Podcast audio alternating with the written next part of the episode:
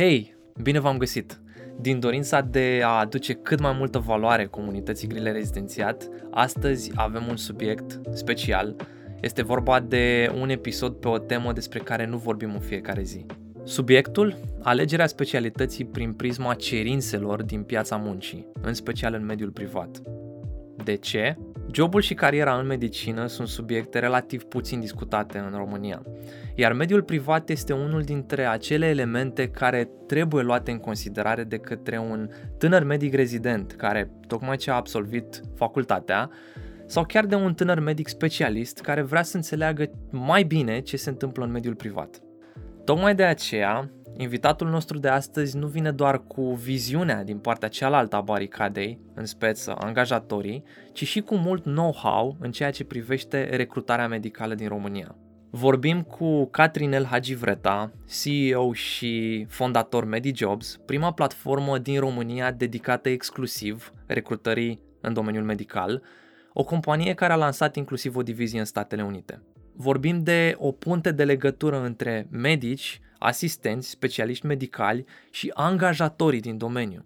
Cu o experiență de peste 10 ani în managementul medical, Catrinel ne va oferi o imagine de ansamblu asupra ceea ce înseamnă domeniul medical privat în România, cu toate detaliile cheie pe care ar trebui să le cunoască orice tânăr medic.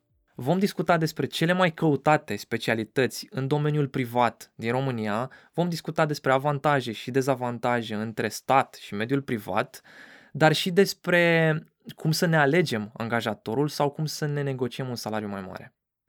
Bine ai venit, Catrinel, în această nouă serie despre piața muncii în medicină și îți mulțumim foarte mult pentru faptul că ești aici, pentru faptul că ai răspuns invitației noastre să discutăm despre alegerea specialității prin prisma cerințelor din piața muncii. Mă bucur să fiu aici, Mihai, și mă bucur să fim în legătură cu comunitatea voastră, care este foarte activă și pe care o apreciem. Sper ca prin episodul de astăzi să reușim să aducem niște informații care sunt relevante pentru rezidenți, atât pentru cei care abia încep programul de rezidențiat, cât și cei care se apropie de final și se îndreaptă rapid către primul job. Cu siguranță, cu siguranță. O să fac o scurtă mențiune, modul în care vom parcurge acest interviu, în care se va derula această discuție. Vom pune câte întrebări din partea echipei Grile Rezidențiat pe care le-am discutat în prealabil, să ajungem la ce ar interesa pe cei din comunitate. Noi, în urmă cu câteva săptămâni, chiar am întrebat comunitatea care subiecte ar fi mai relevante pentru ei și motivul pentru care începem cu acest subiect, alegerea specialității prin prisma cerințelor din piața muncii, este tocmai pentru că a fost cel mai dorit. Am avut mai multe, probabil vom face și pe viitor alte episoade pe subiectele celelalte, dar hai să începem direct cu întrebarea care probabil că e pe buzele tuturor. Ca și rezident, dacă eu sunt rezident, mă pot angaja în privat pe perioada rezidențiatului, în esență? E o întrebare la care se poate răspunde și cu da și cu nu. Bineînțeles, ca medic, nu poți profesa decât toate ce obții parafă și dreptul de liberă practică, deci după absolvirea rezidențiatului, însă un medic rezident poate lucra într-o companie pe perioada rezidențiatului dacă își doresc să câștige mai multă experiență sau efectiv să vadă ce înseamnă să lucrezi lângă un medic cu experiență, sub supravegherea unui medic specialist care are drept de liberă practică. S-au întâmplat cazuri și avem oportunități câteodată în platforma MediJobs, în care medicii rezidenți sunt invitați să se angajeze în diverse clinici, însă nu neapărat pe poziții medicale, cât mai mult și pe partea de comunicare cu pacienți, preluare pacienți și aici, își pot exersa poate nu atât abilitățile tehnice, dar poate cele soft, da, de comunicare, de, mă rog, să aibă această experiență de a discuta cu pacienții și de a învăța ce înseamnă să tratezi un pacient dincolo de tehnică. Am înțeles. Pot lucra, de exemplu, e vreo diferență între stomatologie și medicină generală? Adică pe stomato, practic, absolvenții de medicină dentară se pot angaja direct. Aveți ceva date în direcția asta? Lucrați și cu cei de la stomă? Este aceeași situație ca în alte specialități. Medicii rezidenți se pot angaja, însă trebuie să fie sub supravegherea unui medic care are drept de liberă practică. Asta nu îi împiedică, da, să meargă pe alte tipuri de joburi, cum ar fi de asistență medicală sau stomatologică. Și în felul acesta să fie expuși la ce înseamnă tratarea unui pacient în cabinetul medical. Am înțeles. Bine, cred că fiind vorba de stomatologie, cei mai mulți pot profesa și fără. În medicina dentară se poate profesa și fără rezidențiat, dar ca rezident nu poți, bănuiesc, să profesezi pe o anumită ramură pe care ești tu la rezidențiat. Adică trebuie întâi să finalizezi studiile. Bineînțeles, dacă ești absolvent de stomatologie generală și nu îți dorești să urmezi un rezidențiat, o specialitate, bineînțeles că se poate profesa așa. Eu mă refer strict la cei care sunt în desfășurarea unui program de rezidențiat. Dacă ești absolvent de stomatologie generală, cum este și poți fi și absolvent de medicină generală, atunci evident că nu este necesar și te poți angaja ca medic generalist, respectiv stomatolog, medic stomatolog. Bun, hai să intrăm un pic în detaliu și să vorbim despre mediul privat de sănătate. Să punem în balanță niște avantaje, dezavantaje. Da, aici sunt câteva lucruri destul de, populare, să zic, când vine vorba de avantaje, dezavantaje la stat și la privat. Unele sunt destul de clare și toată lumea le știe. Însă sunt niște surprize pe care noi le-am observat în ultimii ani și care deseori când intrăm în legătură cu comunitatea MediJobs ne dăm seama că specialiștii nu știu informațiile astea și e păcat pentru că sunt oportunități care se pierd. O să încep cu avantajele la stat, pentru că sunt cele pe care cu toții le știm. Evident, un job la stat îți asigură o carieră pe termen lung, poate în același loc. Da? Deci nu există această schimbare, dacă vrei, profesională atât de des cum se întâmplă la privat. Deci există această stabilitate și siguranță pe care o ai cu jobul pe care de cel mai multe ori începe din rezidențiat, da? Și cumva se continuă după finalizare dacă ești unul dintre cei care au obținut acel loc. La stat, bineînțeles, din punct de vedere al cazuisticii, ai un nivel de complexitate un pic mai mare decât la privat. Depinde foarte mult, evident, în ce spital la privat lucrezi sau dacă lucrezi în spital sau mai mult pe zona de ambulator. Și este clar un avantaj faptul că ești expus, da, la mai multe tipuri de cazuri.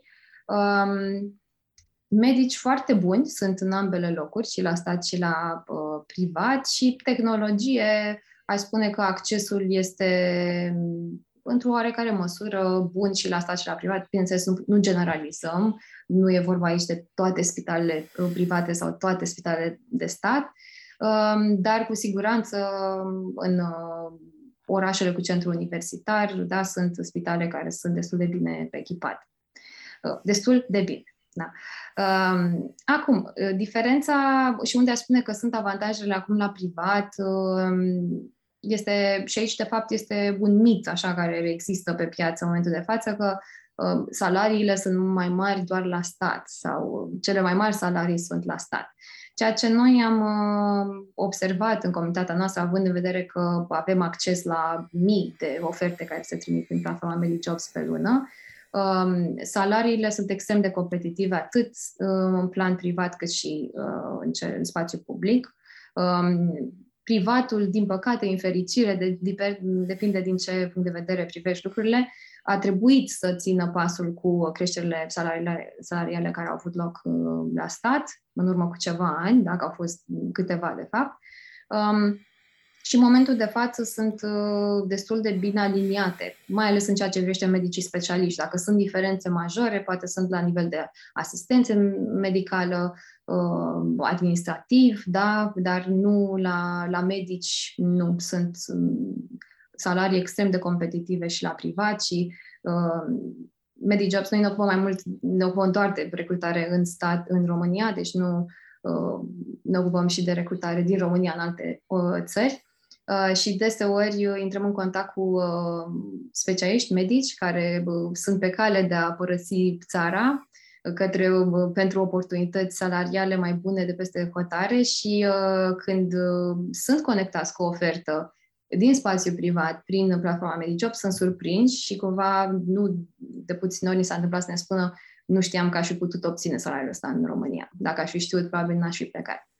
Și de asta cumva noi tot timpul încercăm și am fost una dintre primele platforme care am mers pe transparență aproape 100% în ceea ce privește salariile și această conectare care se face cu angajatorii prin platforma noastră, tocmai pentru a ajuta atât informarea cât și alinierea dintre cerere și ofertă. Cumva și candidația, oportunitatea să spună care sunt salariile pe care și le doresc de la următor job. Întorcându-mă la comparația stat-privat, probabil că privatul este mai flexibil, da, există mai multă flexibilitate în ceea ce privește managementul spitalului, oportunitățile de carieră pe care le poți avea, câtă libertate poți avea în ceea ce privește comunicarea cu pacienții, tratarea pacientului și cumva chiar și lucru interdisciplinar, lucru care poate la stat se merge mai mult pe principiu precedentul câștigă întotdeauna, așa am făcut lucrurile până acum, așa trebuie să se întâmple și de acum înainte. Și atunci poate e mai multă rigiditate. Însă, cred că trebuie foarte clar să știi ca medic specialist ce-ți dorești, care este obiectivul tău acum, da? Pentru că pentru unele persoane este cel mai important este să lucreze lângă domnul profesor, nu știu, da, care are o anumită experiență într-un domeniu și atunci își dorește acum să capeți acea experiență pe care să mergi în mediul privat. Deci depinde foarte mult care este obiectivul pe care îl ai în momentul de față. Okay. Ca avantaj la stat, aș mai menționa faptul că lucrăm cu câteva spitale de stat și sunt câteva unde lucrurile sunt extrem de bine organizate și sunt mândră chiar că putem lucra cu niște spitale care chiar au la nivel de management structură exact ca într-un spital privat și asta este doar datorită managerilor care vin acolo și schimbă lucrurile. Și este o bucurie să vezi că există astfel de oportunități și în spitale de stat. Deci cu siguranță nu este de neglijat și cu siguranță nimeni nu neglijează acest...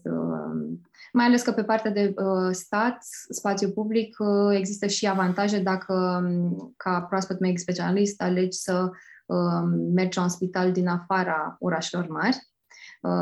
Acestea oferă și beneficii de genul acoperirea navetei sau chiar locuință în orașul în care te muți și tot felul de beneficii dacă vii și cu familia. Și atunci cam toate spitalele publice, mai ales în orașe un pic mai mici sau din vecinătatea orașelor mari, oferă aceste beneficii și atunci este o oportunitate bună pentru orice medic, dacă are dorește să intre în sistem și să-și pună ampret, da, poate chiar, de ce nu, pe transformarea unui departament care poate nu este în cea mai bună fază în momentul de față. Ok, super tare expus. Totuși, având în vedere că ne raportăm foarte mult la privat, crezi că ai putea să facem un mic rezumat la discuția asta cu avantaje și dezavantaje, concentrându-ne pe privat, nu știu, să dăm un top 3 avantaje la privat, top 3 dezavantaje, să zic așa. Mm-hmm. Pentru că la stat ai expus extraordinar de bine chestia cu managementul bun, adică spitalele care au un management extraordinar la stat, asta nu o știam, sincer, adică te iei după ce scrie în social media, în presă, ok, spitalele de stat sunt toate varză, dar mă bucur să aflu că nu este așa. Și trecând dincolo de partea asta, unde ai menționat că la stat avem o complexitate cazuistică, avem siguranța postului, ca și dezavantaje, poate management slab, că am vorbit, poate birocrație mai mare, posturi mai puține, poate lipsă de echipamente în anumite orașe. Hai să mergem puțin spre privat. Ce ai zice tu top 3 ca avantaje, top 3 ca dezavantaje? Probabil că avantaje la privat top 3 ar fi, în primul rând, confort, să-ți desfășori munca într-un mediu bun, da? Din toate punctele de vedere. Asta înseamnă acces la tehnologie, acces la instrumentar, acces la consumabile, deci absolut tot ce ai nevoie, fără să existe vreun stres din punctul ăsta de vedere. Un alt avantaj probabil este faptul că poți avea mai multe oportunități să-ți dezvolți cariera, fără să există acea structură rigidă, da, în care nu-ți permite să avansezi sau să verbalizezi unde ai vrea să ajungi. Și al treilea avantaj la privat este probabil faptul că îți poți dezvolta un pic mai bine abilitățile de comunicare, de negociere, da? Deci sunt modul în care vrei să comunici cu pacienții, modul în care vrei să-i tratezi, ai un pic mai multă independență și libertate să faci lucrurile cum îți dorești, prin comparație cu statul. Ca dezavantaje, probabil că ar fi vorba de, nu știu dacă lipsa posturilor este un exemplu bun. Probabil ca un minus ar fi faptul că nu ai acces la atât de multe cazuri sau atât de diverse cazuri cum ai la stat. Un alt dezavantaj la privat la care trebuie să mă gândesc acum. Competiția ar fi un dezavantaj? Da, competiție ar putea mare? Fi, dar competiția este și la stat. Adică n-aș vedea-o izolat doar la privat. Competiția este, și cu toții știm, și la stat foarte, foarte mare. Și din punct de vedere salarial, da, probabil că în orașele mai mici observăm, da, o diferență. La stat există o uniformitate la nivel național cu nivelul salarial, în timp ce în mediul privat există o flexibilitate mare, fiecare manager poate să-și stabilească o grilă salarială și atunci în zonele mai mici, orașele mai mici, acolo pot fi diferențe destul de mari de salarii.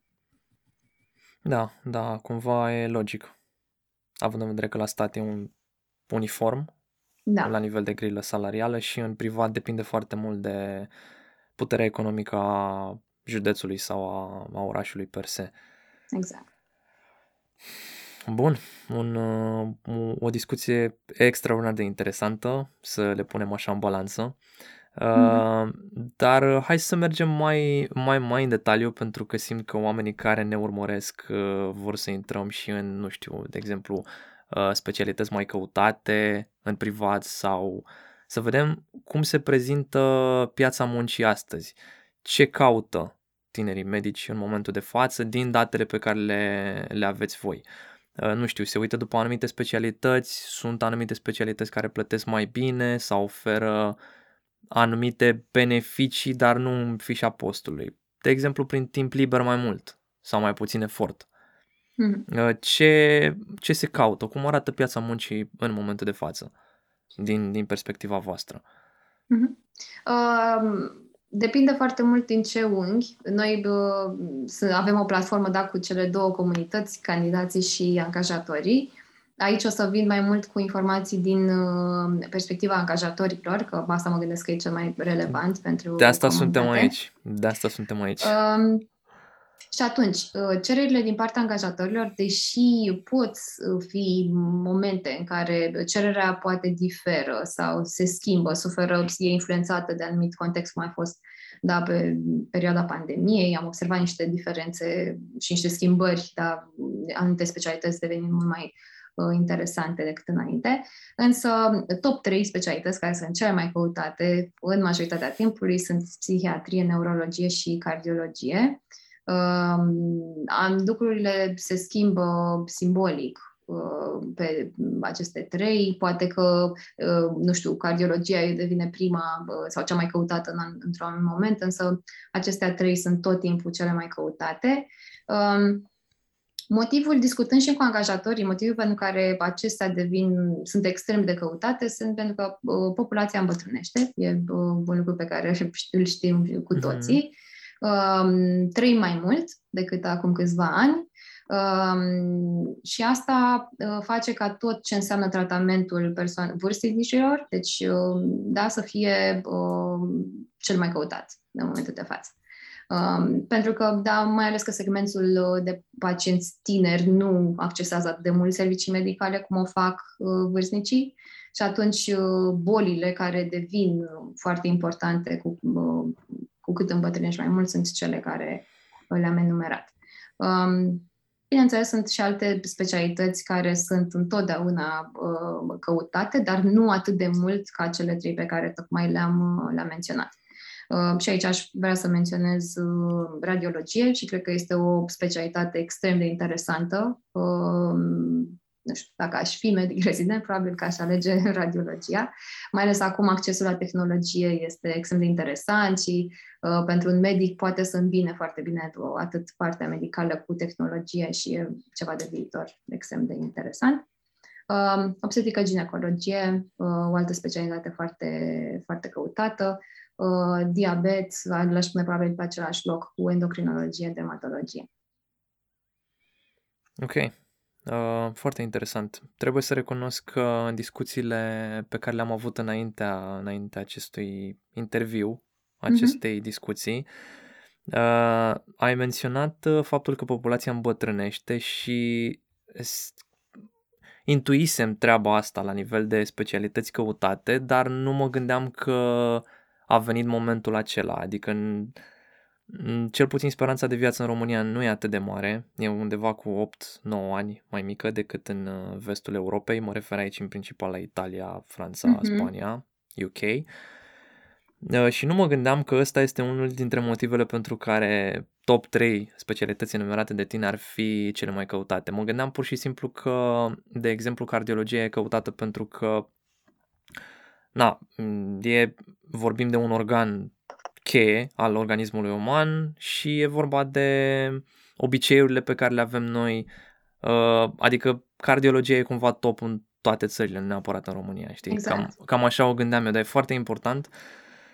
Cred că pe viitor, și asta e doar opinia mea în momentul de față, cred că și geriatria sau medicina internă vor căpăta teren, vor prinde medicina teren. Medicina internă și acum, da, este extrem de căutată. Ok. Da. Nu, și într-adevăr, cardiologia cu siguranță este și acesta un factor, însă ca un pattern pe care pot să-l zic analizând toate cererile care se întâmplă și segmentul de pacienți care revizează, pentru că dacă s-ar face un studiu pe pacienți și vârsta pacienților care vin pentru anumite afecțiuni și pe specialitate, s-ar observa că numărul este mult mai mare sau ponderea este mult mai mare pe pacienții mai în vârstă. Nu neapărat foarte în vârstă, deci vârstnicii, dar cu siguranță nu atât de mult tineri. Ok, o pură curiozitate. Asta e o întrebare pentru că am prieteni pe specialitățile astea și e o chestie care ține și de, nu știu, poate e și o investiție pe care noi o să o facem, dar sunt foarte curios cum ți se pare industria de beauty. Adică ce părere ai de partea non-medicală? Vorbim pur și simplu laser, estetică, pe dermatologie și chirurgie estetică. Cum sunt astea din perspectiva voastră? Ce spun cifrele? Adică în state, mi-aduc aminte anul trecut când lucram la un curs pe o altă platformă noastră pe Docendo, mă uitam la statisticile pe chirurgie plastică și la ei a fost un boom imens în state undeva prin anii 80-90. Adică efectiv a explodat industria respectivă și n-am vorbit despre asta, este pur și simplu o curiozitate, poate și cei care ne urmăresc au curiozitatea asta. Cum e la noi nișa asta în România, în privat? Foarte dorită de candidați, puțin căutată de angajatori. Pentru noi posturile de chirurgie sunt destul de ușor de acoperit. Motivul pentru care asta se întâmplă, cred că clinicile de chirurgie estetică se dezvoltă în jurul unui medic vedetă. Cam asta e în România, nu știu global, dar în România cam asta este tiparul pe care îl observăm. Care își formează medicii, poate încă din rezidențiat și cumva aceia rămân lângă medicul respectiv.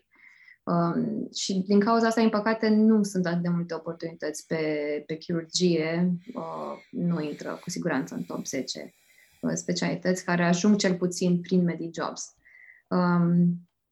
Și cred că la numărul de cereri, noi lucrând în momentul de față cu peste 450 de angajatori medicali, am fi observat cu siguranță o pondere importantă aici. Deci, ca industrie, eu cred că crește cu siguranță și oportunitățile sunt mai multe în fiecare an, însă cu siguranță nu atât de multe cum sunt pe alte specialități. Ok. Foarte, foarte interesant. Dacă tot suntem la subiectul acesta, aș vrea să clarificăm puțin pentru cei care ne urmăresc. Specialitățile astea, top 3 și ce am discutat ulterior, sunt cele mai căutate sau cele mai plătite din România, cel mai bine plătite? Că e o diferență între ele, adică, nu știu, putem să clarificăm chestia asta, sunt cel mai bine plătite sau sunt efectiv doar cele mai căutate? Aș vrea să zic că sunt într-o proporție destul de mare și una și alta. Într-un prețul în orice economie este dat de cerere. Dacă cererea este mare, prețul crește și invers. Asta face ca, pentru că nevoia de medici cardiologi este atât de mare în momentul de față, același lucru poți spune și de neurologie și de psihiatrie, angajatorii sunt forțați să fie competitivi sau să se diferențieze prin salariu. Și atunci, evident că există creșteri salariale pe aceste segmente din dorința de a atrage candidați care deja lucrează în alte companii și pentru a-i determina să facă o schimbare. Ok. Deci, te-am întrebat pentru că, de exemplu, iau o specialitate deloc random, e o specialitate cu spor foarte mare, ATI-ul. În discuția noastră n-ai menționat ATI și ar putea să fie o specialitate foarte bine plătită, poate chiar în top, cel puțin la stat, dar s-ar putea să nu fie căutată. De aici plecase cumva întrebarea mea. Da. Adică dacă pe lângă astea, sunt cele mai căutate, dacă tot suntem la subiectul ăsta, nu știu, pot să menționez câteva bine plătite în privat, adică ar fi altele sau sunt aceleași? Cu siguranță, cu exemplul acesta. E o excepție. Asta, așa aș defini ceea ce tocmai ai menționat. ATI-ul nu este o specialitate extrem de căutată, pentru că cumva este o specialitate necesară în spitale doar, da? Deci nu ne putem raporta la toată piața medicală din România și cumva, poate din cauza asta, numărul de cereri nu este atât de mare, însă, din punct de vedere salarial, cu siguranță este mult peste cele menționate anterior. Dar este excepție. Pe următorul nivel, din punct de vedere salarial, sunt cele mai căutate specialități. Împreună cu poate alte specialități, cum ar fi medicina de urgență, la fel, care vi se plătită foarte bine, dar nu este neapărat în topul cererilor. Dar în rest se cam respectă. Deci cele mai căutate specialități sunt și cele mai bine plătite. Am înțeles. Bun. Păi, cred că ar merita să mai facem o clarificare și trecem peste subiectul acesta cu dinamica și cererea pe piața muncii a specialităților acestora. Diferă în funcție de regiune și oraș, adică bănuiesc că nu sunt aceleași peste tot sau chiar dacă sunt, într-o măsură mai mică sau mai mare, cum ai zis și tu la un moment dat. Cred că depinde cât de mare este orașul și diferențele cred că sunt foarte mari între București și restul orașelor, să zic așa, sau între orașele din cohorta a doua, cele mai mari din țară, și cele din cohorta a treia și tot așa. Exact, da. Este strâns legat și de câți medici există pe județul respectiv sau pe regiunea, în orașul respectiv, și atunci asta face ca oferta să nu fie suficient de mare încât la pol opus, da, sunt orașe unde sunt foarte mulți medici și atunci cererea cumva este acoperită din cei care există și nu este necesar ca nivelul salarial să crească foarte mult.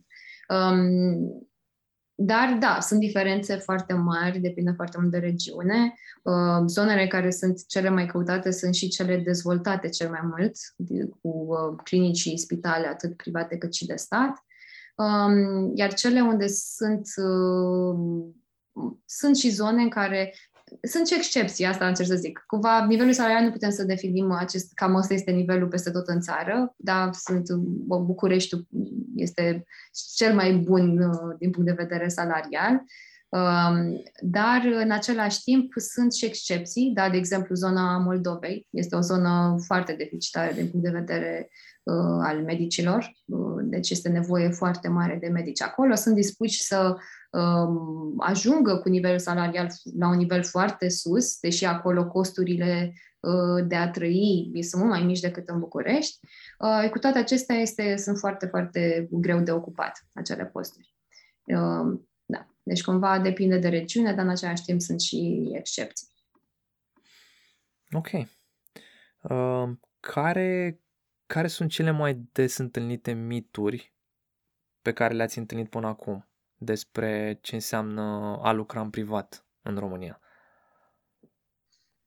Ce mituri crezi că înconjoară lucrul în privat? Dacă ar fi să scurtez întrebarea. Partea, axa salarială probabil este cea mai mare mit, dacă în privat nu sunt salariile la fel de mari ca la stat, și asta aici chiar invit candidații să se informeze, să se documenteze mai mult, pentru că sunt, și mai ales în contextul de astăzi, care în continuare medicii sunt foarte căutați pe piață și sunt oportunități multe, cu siguranță vor vedea că sunt extrem de competitive salariile. Al doilea lucru, probabil, aș spune legat de experiența pe care o poți căpăta în privat versus stat.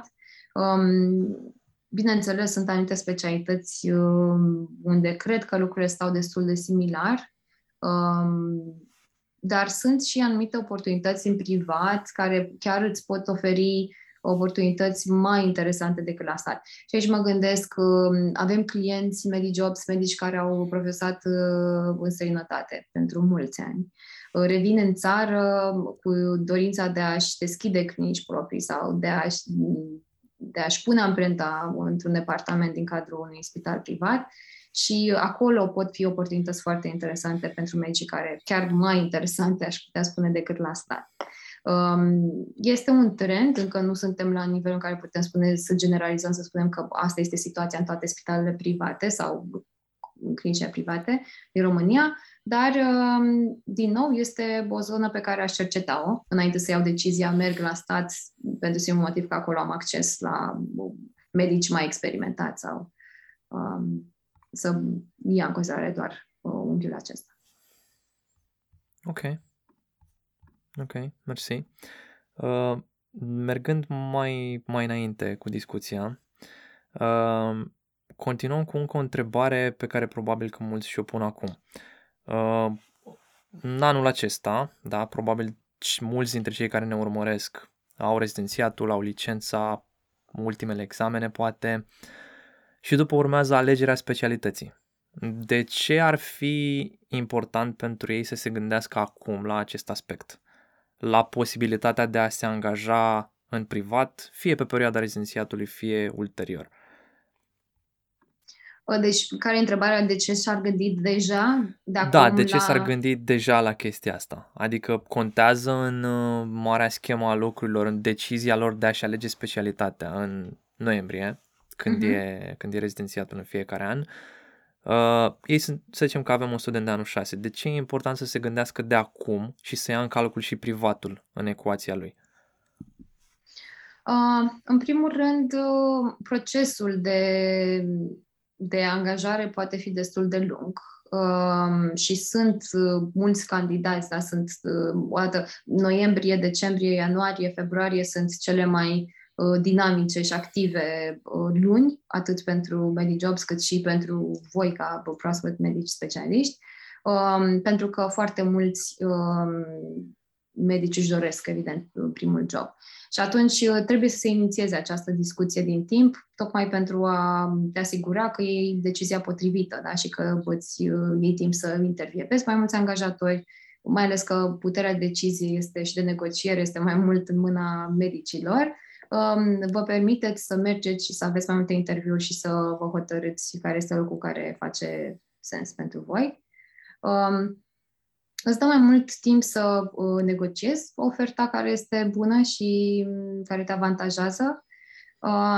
Și trei, probabil să vezi care este și regiunea în care te gândești că ai vrea să lucrezi. Pentru că sunt oportunități, așa cum spuneam și mai devreme, lângă, nu știu, unde ai absolvit, dar pot fi și în alte regiuni mult mai interesante și unde ai oportunități mult mai mari de dezvoltare pe viitor.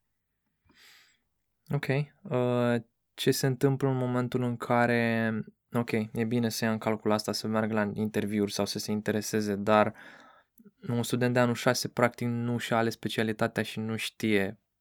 E o mare teamă cu care am trăit inclusiv eu când am dat rezidențiatul.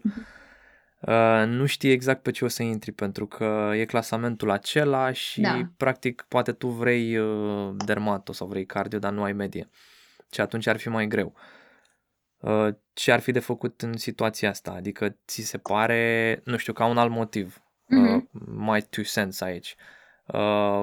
Crezi că unul dintre motivele pentru care să ia în calcul privatul ar fi ceea ce am discutat noi mai devreme? Adică să vadă, mie îmi plac astea, am un top 3 sau un top 5, ia să vedem care sunt mai căutate. Pentru că în același timp nu poți să mergi numai pe pasiune.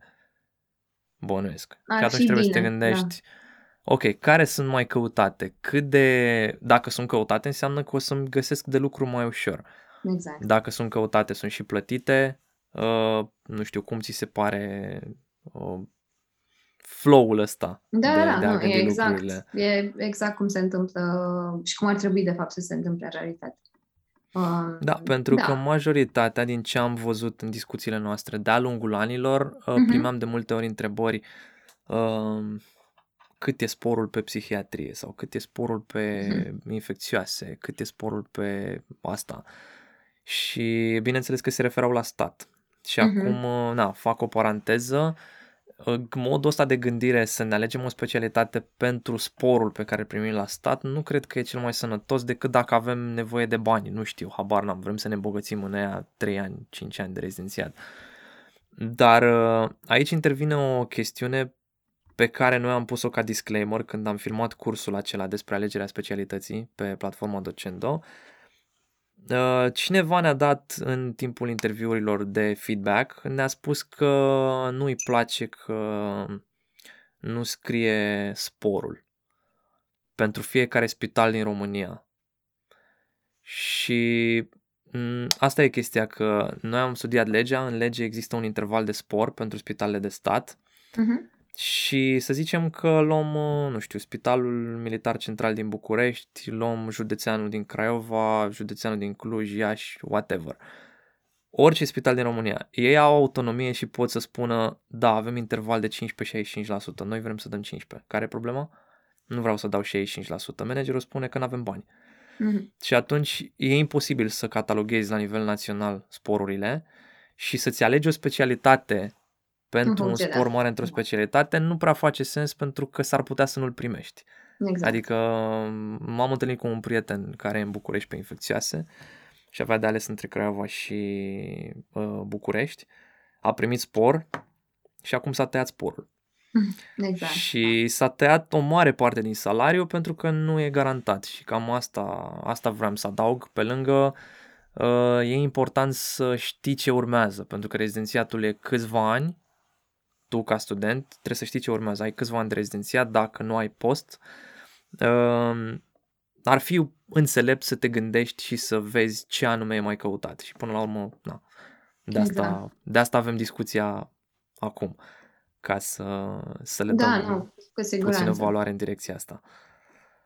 Cu siguranță și probabil că să-ți alegi specialitatea în funcție de spor, mai degrabă mi-aș focusa atenția pe salariul pe care îl poți obține, salariul de bază, indiferent că vorbim de stat sau privat, și oportunitățile de dezvoltare. Pentru că poți să alegi, nu știu, o specialitate datorită unui spor interesant, care evident este volatil, cum spuneai și tu, deci te poți baza pe el întotdeauna și să fii blocat poate pe un salariu pentru că nu ai oportunități de dezvoltare și atunci cumva în primii 5 ani să câștigi mai puțin decât ai fi putut să o faci într-un alt loc. Deci m-aș baza mai mult pe puterea voastră a rezidenților de a crește și a vă negocia salariul de bază decât pe sporuri sau lucruri care nu le puteți controla. Da, absolut corect. Dacă ar fi să adăugăm, ca să încheiem discuția asta despre de ce să ia în calcul de acum și privatul, este inclusiv cât de dispus este studentul să se relocheze. Pentru că dacă ești într-un oraș mic sau foarte mic sau chiar mediu, poate nu sunt suficiente locuri în privat, nu sunt suficiente joburi efectiv. Exact, da. Practic și la stat și la privat se poate aplica, în funcție de regiune. Și pot fi oportunități atât pe privat cât și pe stat și în alte regiuni foarte interesante. Și atunci merită, măcar din perspectiva asta, să se întâmple research-ul din timp. Da, mai sunt alți factori pe care ar trebui să ia în considerare, nu știu dacă are sens să intrăm în ei acum, o să enumăr. I-am studiat anul trecut prin câteva cărți și mult research pentru curs pe platforma Docendo și, de exemplu, e foarte important să doar enumăr pentru că mi se pare extraordinar de important. Trebuie să iei în calcul inclusiv talentele și abilitățile, pentru că talentul e diferit de abilitățile pe care le ai. Adică dacă tu ești foarte bun cu mâinile, poți să fii un chirurg extraordinar, dar poate nu-ți place să stai în picioare, poate îți place să vorbești foarte mult, să fii social și atunci vrei o specialitate clinică, deja ai exclus tot ce înseamnă paraclinic. Dacă ar fi să mă iau după toate, astea sunt foarte importante, să iei specialitățile pe rând, să vezi care e clinic, care e paraclinic, adică ai contact cu pacienții, nu ai contact cu pacienții, unde vrei să lucrezi, pentru că poți să lucrezi în laborator, da?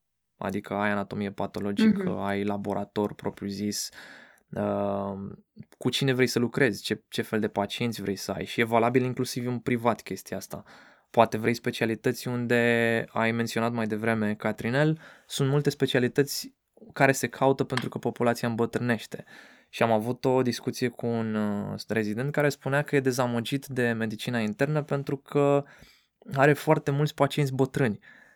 Zis, da, e o chestie pe care trebuia să o iei în calcul înainte să-ți alegi specialitatea, că poți să întrebi, băi, cum e acolo?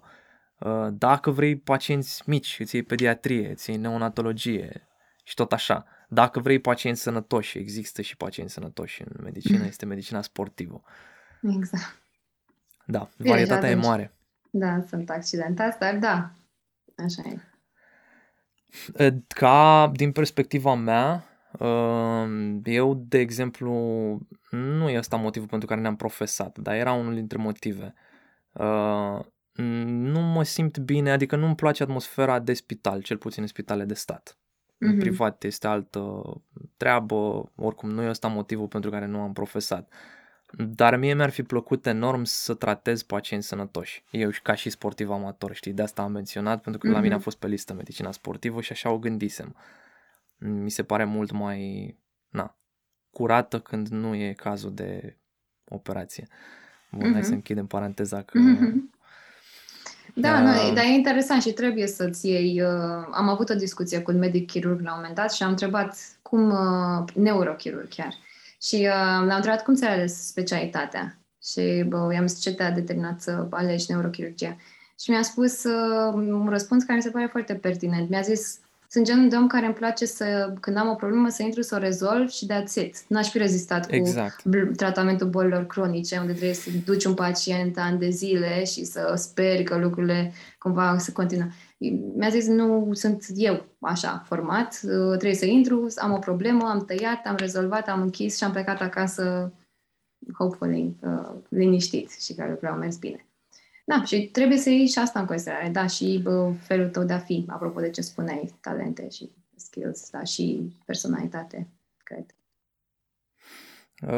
Da, absolut, absolut. Și mergând mai departe pe subiectul acesta, dacă ar fi să pun următoarea întrebare, raportându-mă tot la Docendo, la cursul pe care l-am făcut, pentru că până la urmă e tot despre alegerea specialității, dar prin alt filtru, noi am observat acolo un set de satisfacții și tensiuni pentru fiecare specialitate în parte.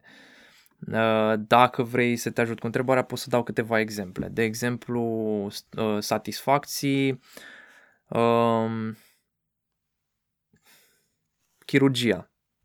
Cum ai zis mai devreme, asta este o satisfacție. Faptul că rezolvă problema, a ieșit and that's it. A rezolvat, nu are cronici pe 6 luni sau pe 5 luni, nu e ca la onco, ca la medicină internă, ca la neuro și așa mai departe, sau ca cardiologie, de ce nu, că am vorbit mai devreme. Asta este o satisfacție pentru unii oameni. Noi avem o listă imensă, bine, sunt în funcție granulare, în funcție de specialități, cum le-am descoperit noi. La fel sunt și tensiuni, de exemplu, un exemplu de tensiune la chirurgie este stai mult în picioare. Sau un exemplu de tensiune la medicina internă este faptul că ai foarte mulți pacienți vârstnici, ca și la geriatrie. I don't know. Diferă foarte mult. Noi am făcut topuri, că am avut sute de răspunsuri la studiul pe care l-am făcut și am făcut așa un top. Și acum întrebarea, ai observat o diferență, adică nu știu, dacă nu ai observat și nu aveți date pe chestia asta, crezi că există o diferență între satisfacțiile și tensiunile specialităților pe care le au medicii la stat versus pe care le au la privat? Pentru că, nu știu, mie mi se pare că, e decision making 101. Vrei să-ți alegi o specialitate? Mă uit, ok, am satisfacție. E pros and cons, avantaje, dezavantaje, cum am vorbit și mai devreme. Și avantaje, dezavantaje, da? Satisfacții și tensiune, numim așa. Crezi că sunt diferite? Adică vorbim de alegerea specialității prin prisma cerințelor din piața muncii, ne raportăm foarte mult la privat aici. Care ar fi diferențele? Adică mediul de lucru e unul dintre ele. Mi se pare că mediul de lucru e mai interesant la privat. Încep eu. Nu, clar. Aș menționa un lucru. Nu... Înainte de toate, nu avem date care să măsoare satisfacția medicilor în mediul privat versus public pe anumite specialități, deci nu am mers atât de granular post-angajare. Nu, opinia ta, știi, adică dar, cum vezi tu lucrurile? Din discuțiile pe care noi le avem și din datele pe care le colectăm direct de la candidați, satisfacția vine, în primul rând, din nevoile basic pe care le avem. Și știi cum este piramida, întâi ești interesat să ai mâncare, pe locul 2 e siguranță, adică să ai un loc al tău. Și toate astea cumva sunt atinse și le obții dacă nivelul salarial și din punct de vedere financiar ești liniștit. Și aș merge într-atât încât să menționez în România, nu știu dacă poți sau nu suntem încă la nivelul la care să putem să ne focusăm atât de mult atenția pe, după financiar, cât de bine te simți cu statul în picioare sau cât de bine te simți, cât de fericit ești lucrând cu copii versus vârstnici sau... Cred că în primul rând, sau poate că există și ponderea aceea, dar este atât de fină și mică. Deocamdată cel mai important este, și de aici vine satisfacția medicilor în primul rând, să aibă un salariu care să le asigure nevoia pe care eu au, să se întrețină pe ei și pe familia lor. Foarte mult aș mai menționa pe parte de să-ți poți desfășura munca liniștit și să ai tot necesarul, pentru că o mare frustrare a medicilor. Noi am făcut un research pe medicii care aleg să plece din România în alte țări și cumva una dintre motivele principale era lipsa, disconfortul ăsta și tensiunea, frustrarea pe care o simți ca medic atunci când nu poți să-ți faci jobul și nu poți să tratezi pacientul pentru că de factori care nu țin de tine. Și 3, burnout-ul sau mental health, care este la un nivel destul de jos, care probabil l-am pus pe loc cu 3 pentru că poate să fie o consecință a primelor 2. Deci nu neapărat am bani, am tot ce-mi trebuie și pur și simplu sunt burned out sau sunt deprimat sau nu sunt într-un loc good. Mai degrabă în România este o consecință a primelor 2. Și atunci, cred că dacă le ai pe primele 2, într-o zonă destul de optimă, satisfacția e acolo, poate nu într-o măsură 100%, da, și poate nu ești în acel 80-90% plus, dar medicii sunt fericiți, își pot face treaba, pot trata pacienții și, da, cumva pot să-și dezvolte sau să-și focuseze atenția moving forward și pe zona aceea de mental health. Ok, mersi. O altă întrebare. Care crezi că sunt factorii pe care trebuie să ia în considerare un student, bine, un rezident, pentru că vorbim deja de situația în care cel despre care vorbim este rezident, da? Am vorbit de la început, în perioada rezidențiatului vrea să se angajeze sau este specialist sau chiar medic primar și vrea să meargă să se angajeze în privat. Ce factori crezi că sunt importanți în ecuația asta? În alegerea unui job sau în... În alegerea angajatorului. Adică nu am vorbit până acum, ok, avem specialitățile căutate, mai bine plătite și așa mai departe, dar ok, am ales, luăm de exemplu cardiologie și am 4 oferte, să zicem. Cum aleg pe cea mai bună? Adică ne raportăm strict la angajator acum. La ce ar trebui să ne uităm? Nu știu, poate red flags, poate rezidentul ar trebui să se pună pe el pe primul loc, adică să întrebe, ok, dar ce program voi avea, care e fluxul de pacienți, o să am timp liber, din astea. Cum vezi tu lucrurile? Ce ar trebui ei să vadă, să caute despre angajator? E o diferențiere foarte puternică pe unde te afli din punct de vedere al carierei. Un medic specialist o să se uite la lucruri diferite față de un medic cu experiență, un medic primar care vrea să facă o schimbare. Dacă hai să ne uităm acum un pic la primul job sau medicul specialist care își caută un loc de muncă, cei 3 factori cei mai importanți care determină acceptarea sau refuzul unei oferte în platforma MediJobs sunt salariul, notorietatea angajatorului și locație. Din totdeauna. Astea sunt 3 cele mai importante. Notorietatea angajatorilor de multe ori poate să-ți influențeze decizia de a alege sau accepta un salariu poate mai mic, da? Doar pentru a lucra alături de un medic pe care îl apreciez sau pur și simplu de a lucra în cadrul unei companii cu renume foarte bun în piață. Iar locația este extrem de importantă.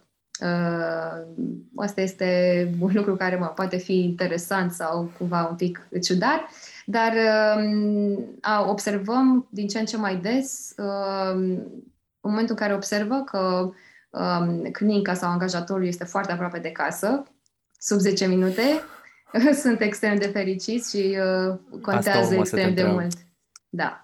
Asta urma să întreb, adică locația prin prisma unui oraș mai mare, adică la nivel macro sau efectiv micro, apropierea pe cartiere și pe regiunile? Apropierea de casă, da. Okay. În mod special pentru medici, deci avem medici care nu sunt dispuși, deci poate fi o oportunitate extrem de bună și din punct de vedere financiar, nu sunt dispuși să petreacă 50-60 de minute în mașină spre job, dus și întors încă 50-60 de minute, și preferă să meargă poate din ce menționai tu mai devreme, poate tocmai în considerentul vreau să am mai mult timp liber pentru mine și asta pot să-l câștig prin cele 2 ore pe care noi petrec pe drum.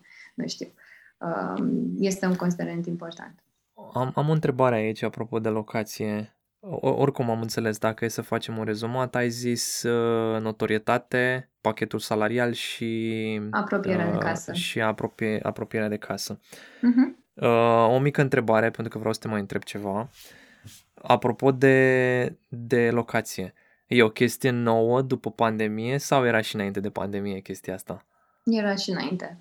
Era și înainte. Ok, da. Pentru că, na, cu lucru remote, mai ales pe radiologie, de exemplu, că se mai poate uneori, dar în celelalte industrii e clar că s-a făcut o tranziție către remote și mă gândeam că ăsta este unul dintre motivele pentru care oamenii vor să fie mai aproape de job. Adică, na, au învățat să-și valoreze mai mult propriul timp. Nu, asta clar. În domeniul medical, din păcate, oportunitățile remote sunt extrem de limitate. Aproape nu există și mai ales pentru medici, decât pe anumite specialități și poate cu companii sau platforme dedicate, dar cu siguranță nu sunt atât de multe. Deci, dacă ar fi să te întreb joburi în telemedicină? Puține, ok. Puține, da. Din păcate, okay. Puține. Încă. Okay. Poate în viitor să schimbă lucrurile. Da. Cu siguranță, când vom avea și VR și metavers, ne tratăm în metavers. Întorcându-mă la întrebarea cu factorii de luat în considerare la alegerea angajatorului, dacă mergem mai granular de atât și intrăm efectiv în discuția cu angajatorul, ce crezi că ar mai fi util pentru rezidentul nostru, da? Subiectul nostru să întrebe. Nu știu, program de lucru, flux de pacienți, cum definesc ei în clinica respectivă, în spitalul respectiv, succesul, adică, nu știu, flow-uri, la ce să se mai uite?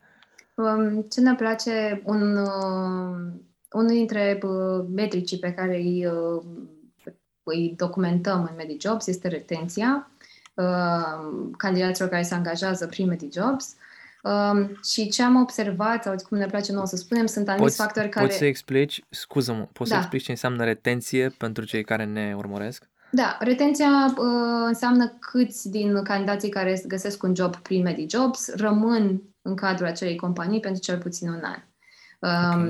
Da, deci cumva noi considerăm că dacă se întâmplă pe un termen suficient de lung, a fost un fit bun din toate punctele de vedere și lucrurile vor progresa probabil în sens pozitiv.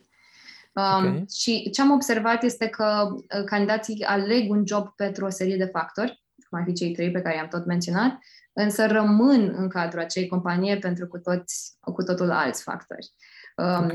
Și aici sunt factorii pe care îi observ doar odată ce încep să lucrezi în cadrul companiei. Indiferent cât de complex sau cât de experimentat ești în arta interviului, e foarte greu să îi percepi sau să evaluezi cum trebuie dacă nu lucrezi acolo. Și aici mă refer la care e cultura organizațională a companiei în care te-ai angajat. Este una ostilă, pe repede înainte, oamenii n-au timp să discute prea mult unii cu alții și sunt focusați doar pe a-și face treaba, a-și pleca acasă, sau este un mediu liniștit, familiar, în care se invită discuția și crearea acestui bonding între membrii. Poți avea o zi de practică, 2, dar e greu să percepi cu adevărat cultura locului într-un timp de scurt. Deci, practic, ar fi cultura, echipa și tot raportat la cultură. Managerul direct, da, este faimoasă zicala, oamenii nu, o știu mai bine în engleză decât în română, dar oamenii nu părăsesc companii, părăsesc oameni. Da, deci cumva asta e destul de clar. Dacă managerul care lucrezi sau șeful de departament, directorul medical, este o persoană care o apreciezi, o respecti și cu care îți dorești să lucrezi, cu siguranță vei sta în acel loc de muncă mai mult timp. Același lucru, da, poate fi colegii și nu doar ei ca oameni, cât și ca entitate, cum lucrează împreună oamenii respectivi. Că pot fi niște oameni grozavi, dar... Exact, dar nu există flow, nu există proceduri, nu există structură și atunci, deși individual, fiecare om sunt grozavi. Adică partea de management este haotic, da. Al angajatorului. Este haotic întreg sistemul de management și atunci iarăși nu este un loc în care te simți confortabil. Și legat de asta, dar este și programul de lucru, că l-ai menționat. Dacă este genul de mediu extrem de rapid, foarte dinamic, nu prea au timp să stea să se gândească când ți se termină programul, trebuie să fii acasă la o anumită oră, da? Se bazează pe faptul că toată lumea stă peste program și pacientul vine primul. Poate că te servește pe zona de experiență, îți dorești să afli, să înveți cât mai multe și să sacrifici poate câțiva ani, dar pe termen lung poate nu se potrivește cu nevoile pe care le ai de a te odihni, de a avea câteva ore de timp liber pe zi. Și atunci sunt factori pe care, din păcate, e greu să-i evaluezi încă de la început, dar adresând câteva întrebări în procesul de interviu care să trateze punctele astea și să observi cum ți se răspunde la întrebare, cu siguranță o să te ajute să înțelegi care este mediul. Bun, deci cu alte cuvinte, dincolo de cele trei pe care le-ai enumerat, pachet salarial, reputația angajatorului, imaginea lui și locație, pentru restul spui că practic în timpul interviului, da, rezidentul, medicul poate să pună anumite întrebări, să afle anumite lucruri, dar de cele mai multe lucruri să-și dea seama lucrând, corect? Da, o să-și dea seama lucrând, e okay. Greu. Asta nu înseamnă că nu, cu siguranță trebuie adresate întrebările astea. Din păcate, puțini candidați întreabă sau își fac curajul de a întreba, pentru că De asta te întreb, în ideea în care din cei care ne urmăresc, poate câțiva o să-și facă curaj, o să învețe lucrurile astea și o să le întrebe. Și atunci, cumva rezumând ideea, aș mai zice că una dintre întrebări pentru angajator ar fi cum ar fi o zi de lucru tipică pentru mine și cine o să fie șeful meu direct. Exact.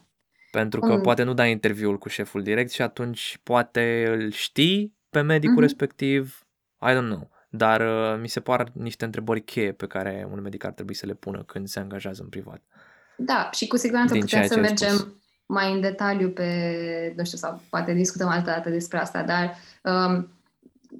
întrebările cele mai bune și eficiente în procesul de interviu sunt cele care nu merg sau ajută interlocutorul să-și răspundă la ele, respectiv care este cultura organizațională a companiei. Pentru că este un răspuns destul de politic, putem să răspundem în diverse feluri. Mai degrabă, întrebările situaționale, foarte specifice, sunt cele care ajută. De exemplu, cum gestionați o situație conflictuală între asistent și un medic? Presupunem că s-a întâmplat X situație și descrie situația. Cum gestionați? Cine este persoana care decide cine a avut dreptate? Care sunt repercusiunile? Cum se gestionează? Asta și atunci mi se pare o idee bestială. Adică și eu aș merge pe specific.